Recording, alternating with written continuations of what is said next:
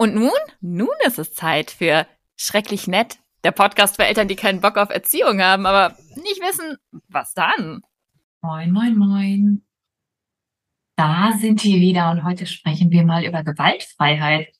Das ist ja so das große Ziel ähm, von Eltern, wenn sie sich mit friedvoller Elternschaft auseinandersetzen, dass es ihnen darum geht, dass sie gewaltfrei sind oder nicht mehr so gewalttätig, wie sie es vielleicht von ihren eigenen Bezugspersonen erlebt haben.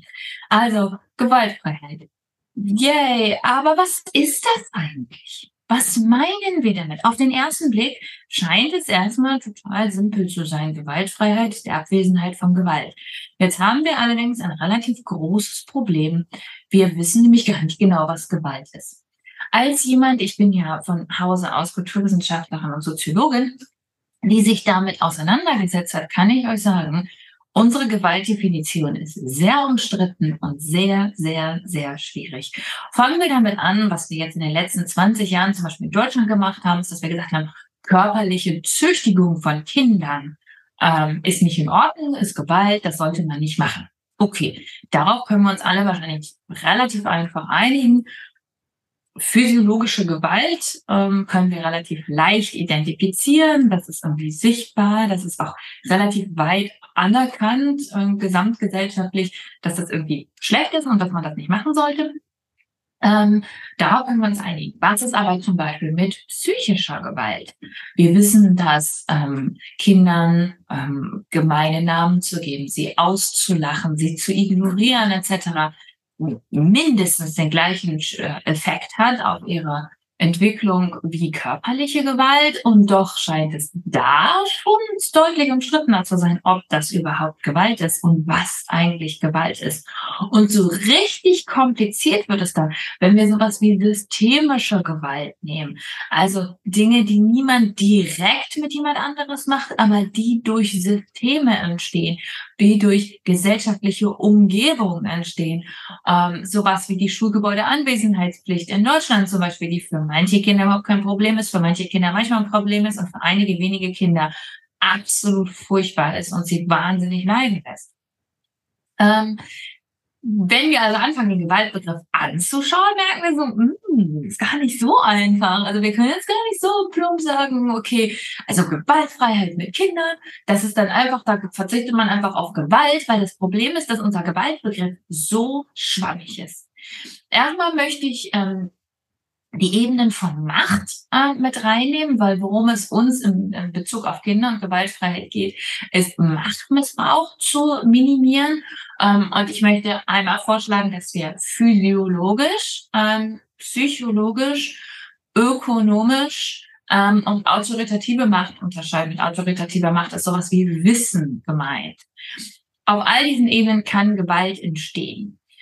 Ähm, physiologisch ist, glaube ich, relativ klar. Wir können kleine Kinder schlagen, verletzen, festhalten etc. Psychologisch, ähm, das geht dann los mit solchen Anschreien, äh, beleidigen, aber dazu gehört mit Sicherheit auch Manipulation und das ist zum Beispiel ein extrem verbreitetes, extrem beliebtes Werkzeug in Institutionen. Ähm, also sowas wie kollektive Bestrafung, ja, wenn, wenn jetzt dieses Kind irgendwas macht, dann müssen, wird, wird die ganze Klasse bestraft oder ähm, Form von äh, Pseudo-Wahl, das ist was, was in der modernen Pädagogik momentan total in ist. Also sowas wie, du hast nicht wirklich eine Wahl, aber ich tue jetzt einfach mal so und dabei rede ich ganz nett und wäre eine Form von Manipulation. Ich persönlich würde argumentieren, dass Erziehung eine Form der Manipulation ist, weil es das verdeckte äh, die verdeckte Kommunikation von ich möchte dich anders haben, als du bist, ist, was an und für sich eine manipulative Absicht ist. Also ich erkenne ja nicht an, dass eine Person eine Person ist, wenn ich sie erziehen möchte, weil ich möchte sie jetzt etwas anderes machen, als er oder sie ist, was grundsätzlich respektlos und manipulativ ist. Ähm, dann haben wir noch die Ebenen von ökonomischer Macht. Das ist das, was im Teenageralter wegfällt und was, äh, was im Teenager andersrum. Die anderen fallen im Teenageralter weg und wir haben die ökonomische Macht, ähm, über Jugendliche, weswegen sehr viel da über, dann kriegst du kein Taschengeld oder dann bezahle ich dir das und das nicht, ähm, äh, genug, also da, darüber gearbeitet wird, ähm, um Teenager zu kontro kontrollieren. Also ökonomischer Machtmissbrauch und ökonomische Gewalt ist bei Teenagern und jungen Erwachsenen, ähm, die ökonomisch abhängig sind, immer noch ähm, sehr, sehr, sehr verbreitet.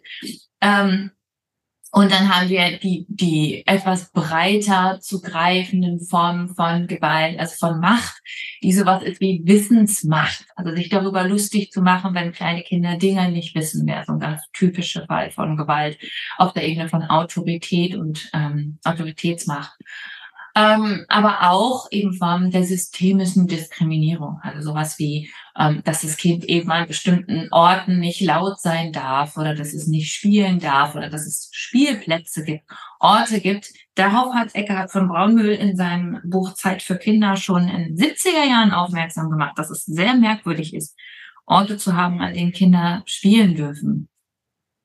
Was ja impliziert, dass sie an anderen Orten nicht spielen dürfen. Ähm, und was auch häufig dazu führt, dass sie nur an diesen Orten spielen dürfen. Was ja sehr merkwürdig wäre mit jeder anderen Bevölkerungsgruppe. Also da sind wir in der Form der systemischen Macht angekommen. Okay, wir haben jetzt diese ganzen unterschiedlichen Ebenen, diese ganze Macht. Über Macht müssen wir uns eigentlich auch nochmal unterhalten. Und jetzt kann man auf all diesen Ebenen Gewalt ausüben. Das wäre dann der Missbrauch dieser Macht. Okay, scheiße, wo fange ich denn da jetzt an? Wenn ich gewaltfreier sein will. Das Erste, was wir verstehen müssen, wenn du irgendwas mitnimmst aus der Podcast-Folge, ist, wir werden niemals gewaltfrei sein. Gewalt ist eine Form der Kommunikation und hat häufig mit massiver Effektivität zu tun. Sie hat nämlich, sie ist nämlich irre effektiv. Nehmen wir mal ein blödes Beispiel. Du gehst spazieren mit einer lieben Person, das muss noch nicht mein Kind sein. Die Person geht auf die Straße, da kommt ein Auto, du würdest die Person mit aller Gewalt von der Straße wegzerren. Das wäre auch moralisch vollkommen in Ordnung. Es gibt sehr viele Fälle, in denen ist Gewalt angebracht und richtig, moralisch richtig. Also die Idee von, oh, Gewalt ist immer schlimm und Gewalt ist immer falsch und Gewalt ist immer schrecklich und ich muss alles machen, damit ich auf keinen Fall gewaltvoll bin, führt paradoxerweise häufig zu mehr Gewalt. Also zum Beispiel, indem Eltern ihre Gefühle unterdrücken, weil sie glauben, wenn sie wütend werden, werden sie gewaltvoll und dann explodieren sie und dann werden sie gewaltvoll. Ähm, es macht viel, viel mehr Sinn zu sagen, okay, Gewalt ist eine Form der Kommunikation und ich möchte so wenig wie möglich davon anwenden, um die Beziehung zu meinem Kind und sein ihr psychisches Wohlergehen so wenig wie möglich zu belasten. Das ist eine sehr viel entlastende Herangehensweise als, oh Gott, ich darf niemals gewaltvoll sein, weil das kannst du dir sowieso an den Hut stecken. Dann kommt noch hinzu, dass wir bei Gewalt oder bei der Frage von Gewaltfreiheit nur eine Seite äh, äh, nur eine Seite nicht korrigieren, kontrollieren können. Gewalt, habe ich eben schon gesagt, ist eine Form der Kommunikation. Kommunikation findet zwischen Menschen statt. Genauso wenig wie ich jetzt hier in dieses Mikrofon sprechen kann und dir sagen kann, das und das und das ist Gewalt. Und dann kommt es bei dir genauso an, wie ich es gesagt oder gemeint oder gedacht habe. Genauso wenig ist das bei Gewalt der Fall. Du interpretierst, du bist vielleicht in einem bestimmten Zustand gerade, hörst mir vielleicht nur halb zu, hast deine eigenen Erfahrungen, deine eigenen Gedanken. Ähm, vielleicht für dich bedeuten die Worte, die ich nutze, vielleicht andere Dinge. Du machst daraus eine aktive Interpretation. Wenn Gewalt Kommunikation ist, dann gilt es auch für Gewalt. Sprich, ich kann nur kontrollieren, was ich sende. Ich kann nur schauen, welche Worte nutze ich, wie spreche ich, ähm, wie was für eine Haltung habe ich gegenüber meinem Kind? Wie gehe ich mit systemischer Diskriminierung um? Wie liebevoll verhalte ich mich im Alltag? Ähm, wie übernehme ich die Verantwortung, wenn es dann doch mal schief gelaufen ist? Ich kann aber nie bestimmen, wie etwas ankommt bei jemand anderes. Das heißt, ein Teil von Gewaltfreiheit muss auch immer sein, die Möglichkeit offen zu halten, dass ich die andere Person verletzt habe, obwohl ich beste Absichten hatte, obwohl ich das nicht so gemeint habe, obwohl ich ähm, vielleicht überhaupt gar keinen, äh, gar, also vielleicht noch nicht mal irgendwie schlechte Laune hatte oder in irgendeiner Form übergriffig sein wollte, passiert es, dass ich andere Menschen verletze. Immer. Grundsätzlich übrigens. Das heißt, ich muss grundsätzlich offen sein für die Möglichkeit, dass das vielleicht auch schief läuft oder dass ich, dass ich mich da vielleicht auch vertue. Da, das bedeutet, ich muss immer offen sein für die Rückmeldung von meinem Kind, von meinem Jugendlichen. Wenn das Kind sehr, sehr klein ist, wird es das direkt über Körpersprache, über Weinen oder Schreien, Weglaufen etc. ausdrücken. Wenn es ein bisschen größer ist, wird es das vielleicht auch in Worten ausdrücken. Die Rückmeldung von meinem Kind auch wenn ich die vielleicht manchmal nervig finde oder übertrieben oder langweilig oder ätzend, ist mit das wichtigste Instrument, um Gewaltfreiheit zu garantieren. Weil wie ich mich verhalte, ist nur eine Seite der Gewaltfreiheit. Was ankommt bei meinem Kind, ist absolut entscheidend. Und dann, im letzten Schritt ist mir noch wichtig zu sagen, Gewaltfreiheit ist ein Prozess, ein unperfekter, der niemals vollständig stattfinden kann und er hat nichts damit zu tun, wie nett ich bin. Der hat damit zu tun, wie, welchen Impact meine Macht über das Kind auf das Kind hat. Welche Beziehungstiefe ich zulasse zwischen uns, wie authentisch ich bin, wie ich mich ausdrücke. Es hat nichts damit zu tun, ob ich nett freundlich, süß und lieb bin. Und dieses Missverständnis macht mich wirklich besorgt. Ich kann unglaublich freundlich, liebevoll und nett sein und wahnsinnig gewalttätig. Ich sehe das in der Pädagogik ständig.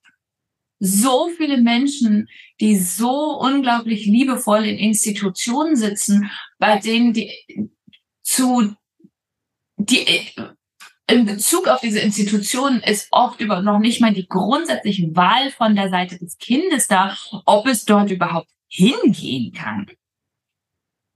Und dann sitzen da ganz liebevolle, freundlich sprechende Menschen und zwingen Kinder bestimmte Dinge zu tun oder nicht zu tun, zwingen sie zu essen, zwingen sie zu schlafen, zwingen sie sich zu bewegen, zwingen sie zu allen möglichen Dingen. Mir ist tausendmal lieber, wenn du Gewalt anwendest, dass du dann auch ehrlich darüber bist. Nur weil es sich nett anhört, heißt es nicht, dass es nicht zutiefst respektlos ist. Diese Entwicklung macht mir große Sorgen. Wenn du dich in Situationen befindest, wo du merkst, ich möchte mein Kind hier gerade zwingen oder ich bin in einem Rahmen, in dem das nötig ist, aus irgendwelche Form, dann sei wenigstens ehrlich. Dann versuch wenigstens nicht noch nett und lieb zu flöten, sondern dann sei wenigstens als Mensch greifbar. Das ist noch mein letzter Appell zu dem Thema. Also, Gewaltfreiheit ist eine Illusion. Gewaltfreiheit ist eine Annäherung und wir erreichen sie nicht, indem wir immer lieb und nett sind und immer nachgeben, sondern wir erreichen sie, indem wir verstehen, welche zutiefst übergreifende Macht wir über junge Menschen haben, auf welchen Ebenen die stattfindet und wie wir diese Macht so konstruktiv wie möglich und so wenig schädlich wie möglich einsetzen können. Gewaltfreiheit ist eine alltägliche Praxis, an der wir immer scheitern werden. Und das ist in Ordnung. Das ist meine Botschaft für heute. Wir hören uns beim nächsten Mal.